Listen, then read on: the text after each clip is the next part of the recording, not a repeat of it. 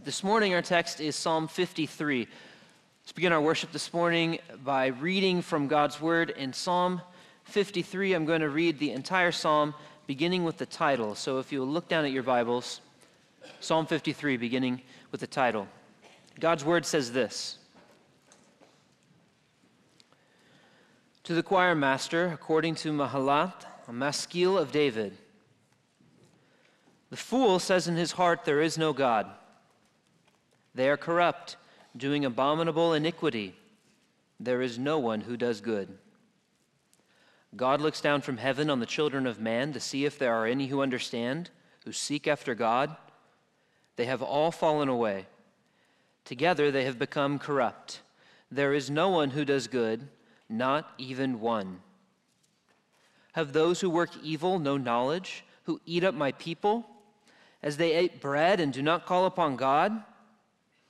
There they are in great terror, where there's no terror.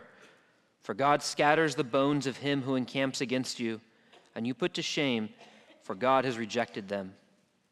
Oh, that salvation for Israel would come out of Zion when God restores the fortune of his people. Let Jacob rejoice, let Israel be glad. This is the word of God. Perhaps one of the more contentious categories of songwriting in the modern world is the remix. Because after all, is a remix song even art? And because I share an office with uh, our church artist, I have been informed I'm not actually in the category of person to judge art. Stay in your lane, Ryan. But as we read Psalm 53, I think a number of you, especially if you've been reading the Psalter, would recognize I've read this song before. And indeed you have, for Psalm 14 is an identical psalm. And so I find here in Psalm 53 vindication for the remix genre.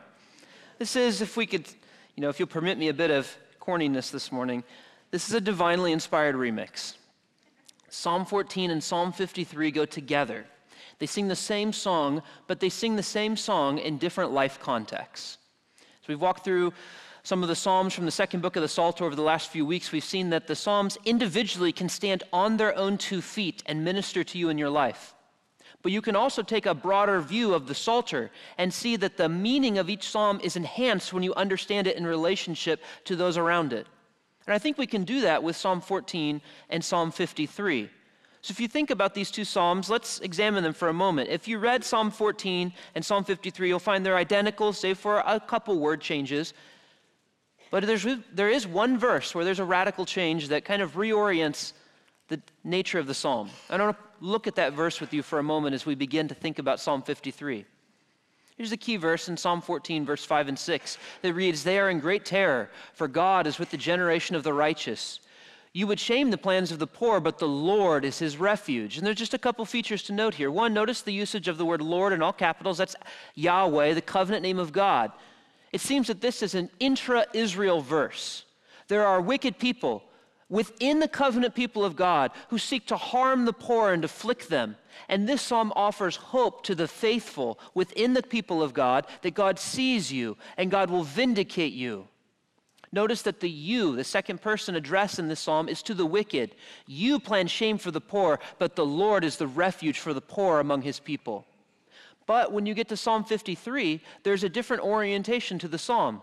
The same verse reads like this There they are in great terror, where there is no terror, for God scatters the bones of him who encamps against you. You put them to shame, for God has rejected them. Here, the orientation isn't trouble within the people of God, it's trouble coming from without the people of God. Notice the covenant name of God isn't used, but rather the general term for God in Hebrew, Elohim, is used to speak of God's sovereignty over all the nations. And God here is promising to his covenant people I see there are people outside who would afflict you. I see them, and I will vindicate you. Notice the second person addressed in this psalm is to the people of God. Put your trust in God, for God sees, and God will judge, and God will vindicate you. Together, these two Psalms give us a kind of full orbed way of dealing with sin in the world. In Psalm 14, if you think of the immediate context in the Psalter, it comes between a couple of very important Psalms. Psalm 13 is a lament, one of the first laments in the Psalter, where David cries out that he's experiencing affliction even though he's the king of the covenant people. Psalm 14 then offers hope that God sees the evil even within the people of God and he will right every wrong. So that gives way to Psalm 15, that famous psalm that says, Who shall dwell in God's holy tent? He who has clean hands and a pure heart. The understanding that God sees and will vindicate me leads to a resolve that I will be faithful to God's covenant and I will faithfully follow him in this world. Psalm 53 then comes in a different context. It comes just after a lament. Psalm 51 is a lament, but it's a lament not over evil that's done to me, but evil within me. Psalm 51 is David's confession of his sin. And a person in the position of having confessed his sin before God then can look evil in the face, as he does in Psalm 52, and say, I know God sees this, and God will vindicate it. God will vindicate me. Even Psalm 53 builds on that and says there are great evils. The whole world is characterized by evil, but God sees and will vindicate. And so Psalm 54 issues out this cry in Psalm 54 God, save me by your name and vindicate me by your might. Oh God, hear my prayer. Give ear to the words of my mouth. Having reassured himself that God is still sovereign and I'm in right relationship with him, having confessed my sins to him, I hope in him that he will see the evil in the world and right every wrong. So I think a way that we could view Psalm 53 is something like this Psalm 53 is a psalm that teaches you how to live in a sinful world. The entire world is characterized by sinfulness, both within you and without you, in your relationships, in your community, in the states, in the nations. This is a sinful world that you live in, and Psalm 53 gives you ballast for your life to enable you to navigate the difficulties that you encounter in broken relationships and unmet expectations and wrongs that are done. How are you supposed to live in this sinful world in a way that glorifies God? By remembering who your God is. Psalm 53 teaches us three truths about God that give us ballast to navigate a sinful world God sees you, God will judge, and God will deliver. Let's just walk through those three truths about God as we look at Psalm 53 this morning. The first truth is in Psalm 53, verses 1 through 3, that God sees. Look down at your text at verse 1. We read, The fool says in his heart, There is no God. And let's park the car just for a moment and remind ourselves in Scripture, who is the fool? What does this word mean? And we remember that the word fool doesn't just have an intellectual connotation, just as the word wise isn't merely an intellectual thing. The word wise is defined for us even in this text. You look down at verse 2. God looks down from heaven on the children of man to see if there are any who understand. And your footnote, or maybe even your translation says, God looks to see if there are any who are wise. That's the word in Hebrew. Are there any wise people here? And who are wise people? The next phrase defines wisdom those who seek after God. Wisdom and foolishness in Scripture are moral categories. They're oriented around the end of human existence. In other words, being wise or foolish isn't just a matter of how high your IQ is. Being wise or foolish is a matter of what direction your life is oriented. It's telic, it's goal oriented. Wisdom or foolishness is oriented around this question What is the purpose of my life? What am I here for? You see this everywhere in Scripture. I just want to point out a couple texts. In Deuteronomy chapter 32, verse 29, Moses says if they were wise, they would understand this. They would discern their latter end. So wisdom is oriented around what is the goal? What's the purpose? What am I here for? And the purpose of human life, according to Scripture, is what? If you ask your kids, what's the chief end of man? What are, what are people for? The scripture gives us a resounding answer. The chief end of man is to glorify God and enjoy him forever. That's the goal of human existence is to know God, to enjoy God, to be satiated in God, and to bring other people to know God and to enjoy God in community with others who enjoy him. The chief end of man is to glorify God and enjoy him forever. And wisdom is a life that is oriented towards that end. So I often will explain to our teenagers this little illustration to help them understand wisdom. You could think of your life as a car, and if your life is a car, your, the engine in your car is your intellect. You might have a very big engine in your car and so be able to drive your car really fast. So you can have great intellect or great skills, all kinds of abilities in this life, and so be able to drive your car really fast. But what ultimately is going to matter in your life is not how big or small your engine is, not how skilled and gifted you are, but what road you drive it on. Because it doesn't really matter if you drive really fast and drive off a cliff, then you just die sooner. What matters is what path you drive on. The path is wisdom. A wise person is one who understands the path that will lead to their flourishing, that will lead to joy and satisfaction and peace and meaningfulness. A wise person is one who orients his mind and his thoughts and his desires and his ambitions and his actions around the goal that God created you for, knowing him and enjoying him forever. So, a wise person is one who orients his life around knowing God and helping others to know and enjoy God. Now, the wise person has a good end to look forward to. Daniel chapter 12, I think, well summarizes the end that the wise person's life is oriented towards. Daniel chapter 12, we, we read, Many of those who sleep in the dust of the earth shall awake, some to everlasting life, some to shame and everlasting contempt. And those who are wise shall shine like the brightness of the sky above, and those who turn many to righteousness like the stars forever and ever. That is the outcome of the one who is wise. Their life is oriented towards God, and their outcome is enjoying God forever and ever. So Psalm 53 begins with addressing the person who is the opposite of that. The person who is a fool is the person who is disconnected from the purpose for which they were made. They are not living for God and for His glory. In fact, the scripture says a number of things to flesh out our understanding of what a fool is. A fool is someone who ends up cursing God, Job 2:10, who would even revile God's name, Psalm 74 verse 18. Now the foolish can be counted noble in this world, Isaiah 32:5, but because they are loosed from relationship with God, their end is destruction, and in the meantime they do things that in God's sight are abominable. Look at the end of verse 1. The fool says in his heart, There's no God. They are corrupt, doing abominable iniquity. There is no one who does good. That word corrupt is the same word that could be translated cor- corruption of a corpse. It's, it's, the same word that gets used for a grave. And the word abominable is the, the verbal form of this word that you get that sounds just harsh in our modern American ears of an abomination. Those who are disconnected from God, fools who are not living on the path oriented towards knowing and enjoying God, the way they end up living their life is characterized by rotting corpses and things that are abominable in God's eyes. Because the goal of human life is to know God, and anything outside of that ends up just being folly. Psalm 1, excuse me, Psalm 53 and verse 1 helps us understand the core of what's going on in the life of a fool. Look at verse 1. What does the fool say? The fool verse 1 says in his heart, There is no God. Now, I have listened to I don't know how many sermons on Psalm 14 and Psalm 53, and there's a thread that I, know, I imagine a number of you have heard before.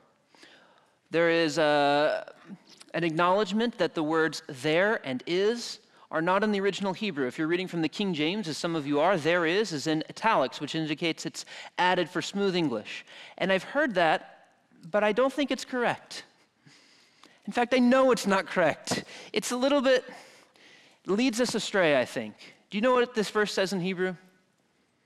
Amar naval belibo ein Elohim. Do you know what that means? The fool has said in his heart, There is no God. Your English translation is perfect. what matters is what does that mean? This is what it means. The fool in his heart says there's no God. Now, is that philosophical atheism? And every modern commentator wants to say, no, it's not philosophical atheism. Nobody in the ancient world was a philosophical atheist.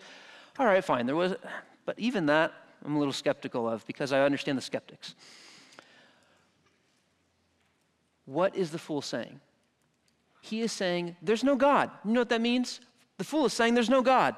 But the scriptures add, he says, in his heart there is no God. In other words, what the scripture is focusing on is this denial of God as ends up being localized in his heart.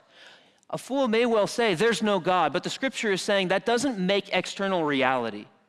Only God's words make external reality. If you say there's no God, that'll be localized to your heart and you will live as though there's no God, but it won't make it real outside of you. Any more than if you close the blinds and say there's no sun, Maybe you live in darkness, but the sun is still there.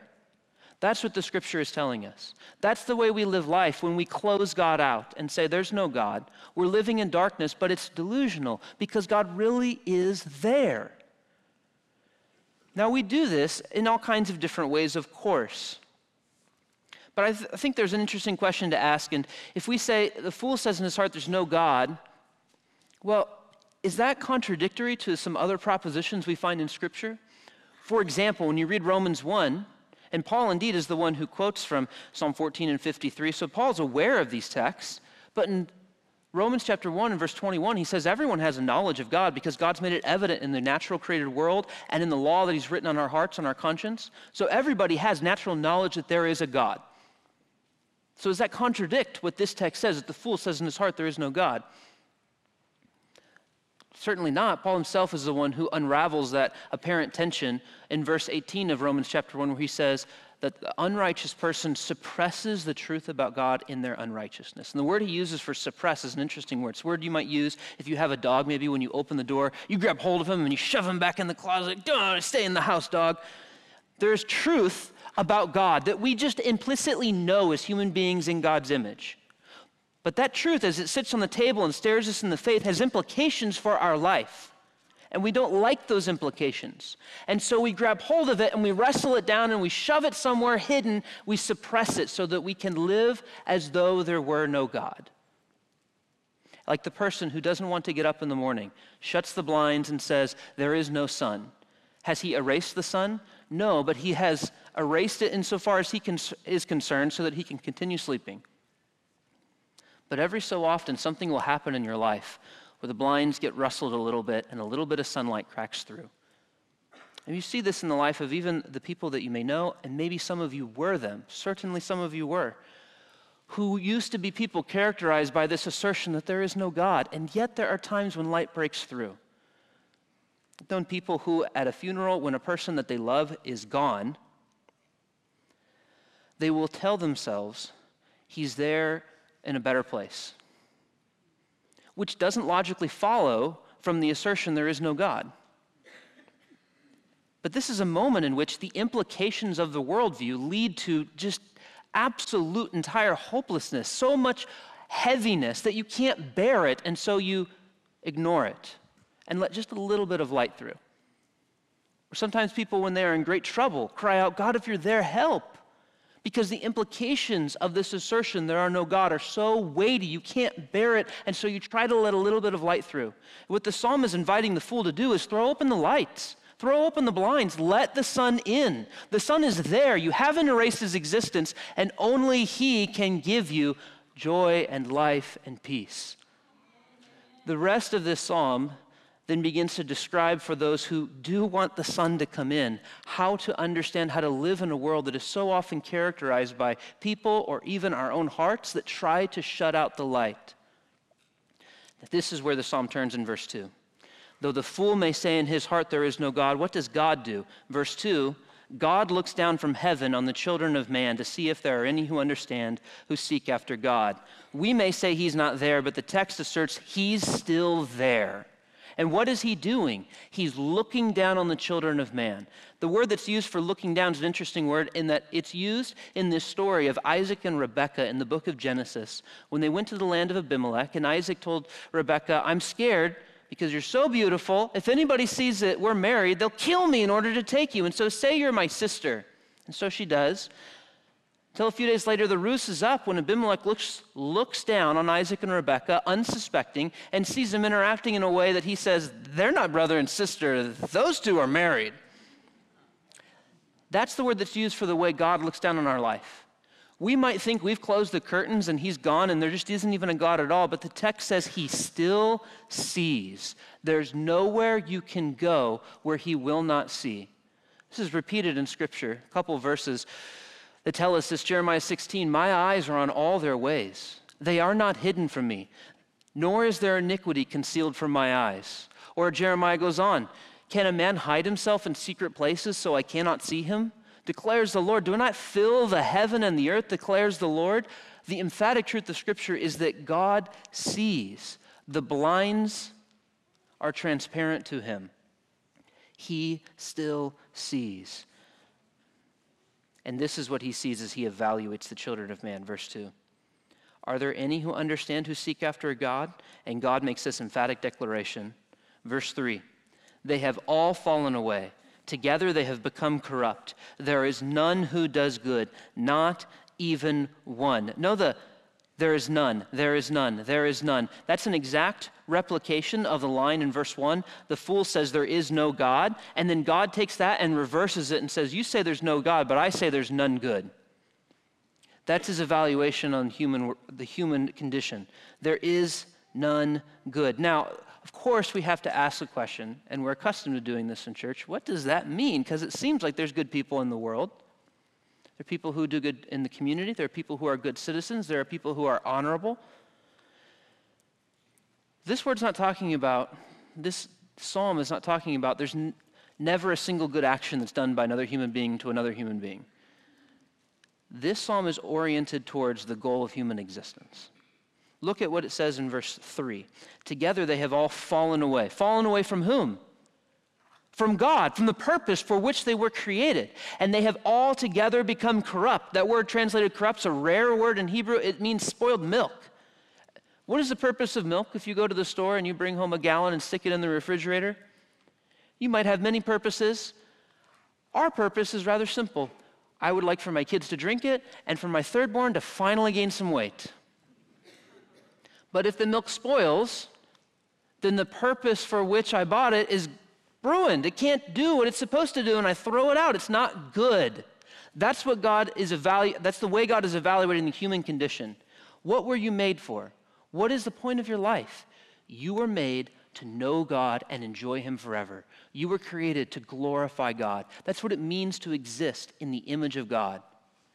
You were made to have infinite delight in the goodness of God. Now, what it means to be made in the, glo- in the image of God, what it means to know and enjoy God, is not just that you do good things and don't do bad things that would be an outcome of knowing and enjoying God. Because knowing and enjoying God means that you see God as He is and you delight in Him. More than a 12 year old basketball fan delights in LeBron James. You are absolutely ecstatic and overwhelmed at who God is and the beauty of His character, His truth and justice and mercy excite you. They elicit joy, they elicit contentment, they satiate you. And so you want to live in a way that reflects that, that reflects the truth and goodness and beauty that you find so enticing in God's character. That's what it means to be an image bearer. It means to be a mirror reflecting God's glory back to Him. When God looks on the children of man, He created us in His image and likeness. And what He is supposed to see is the earth is covered with one giant mirror of image reflectors so that when God looks at the earth, He sees Himself. He sees his own truth and justice and goodness and beauty reflected back to him in the creatures he made who are capable of knowing him, delighting in him, and expressing his goodness to others horizontally. But when God looks on the children of man, he doesn't see that. He sees an entire human race that has gone astray, that has tried to close the blinds, that have become corrupted, and are not fit to be in his presence he sees darkness because none of us radiate the glory of God back to him. You know, this concept of what I'm trying to communicate that to be in the image and likeness of God is not just do good things, don't do bad things. That's a consequence of being in the image of likeness of God. Being in the image of likeness of God is possessing the resplendent glory of God and reflecting it back to him and those around you. And one of the texts that teaches this is Romans 3:23, which I hope many of you know it's the very first verse we teach our little Awana kids on Sunday nights. I have a little cubby, and it's the very first verse in her book. A is for all have sinned and fall short of the glory of God. A very familiar verse, but I wonder what image that verse conjures in your mind. All have sinned and fall short of the glory of God.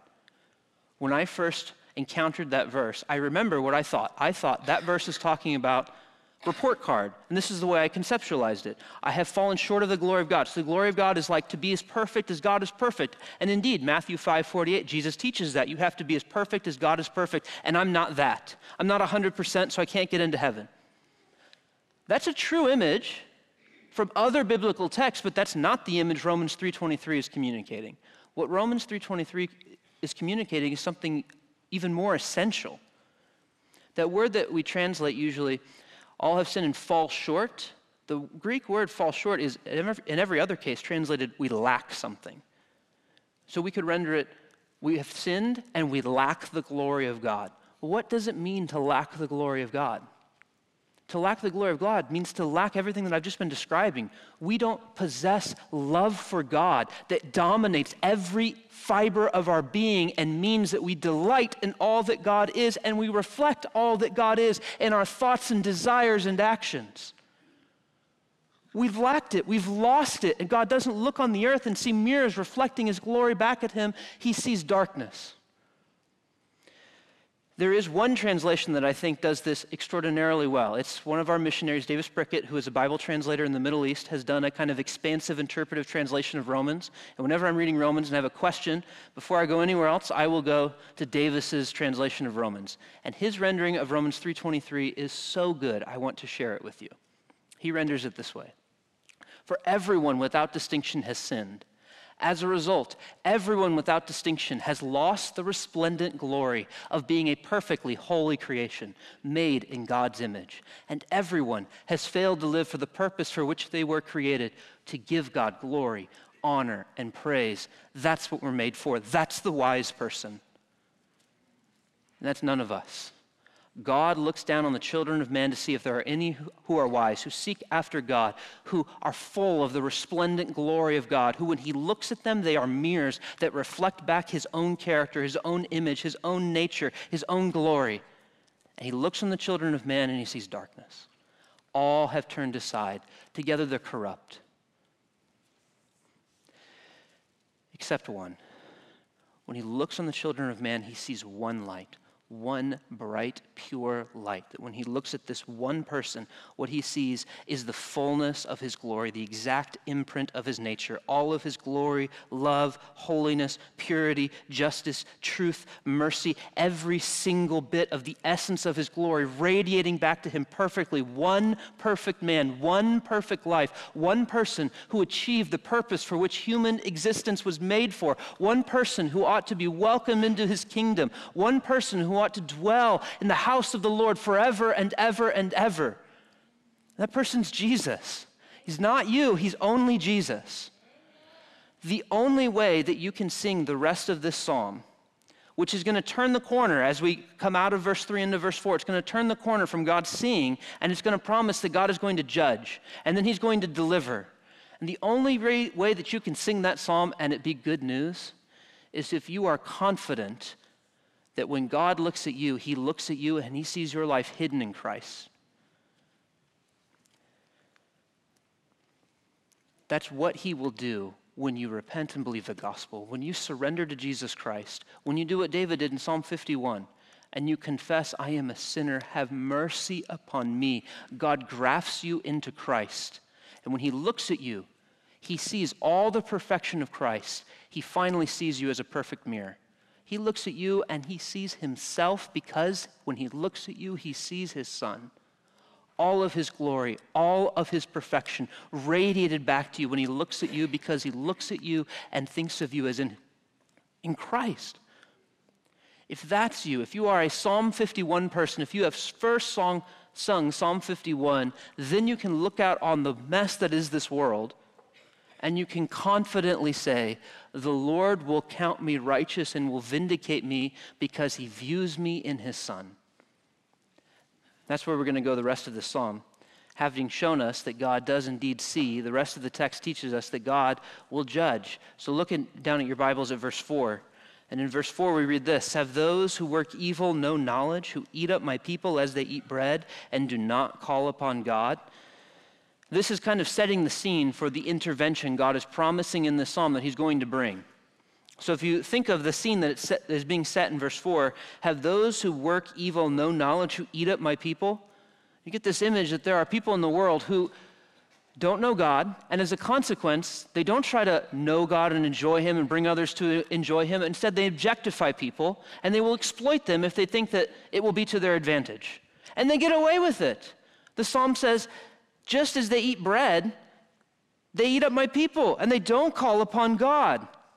That's the scene being set for us.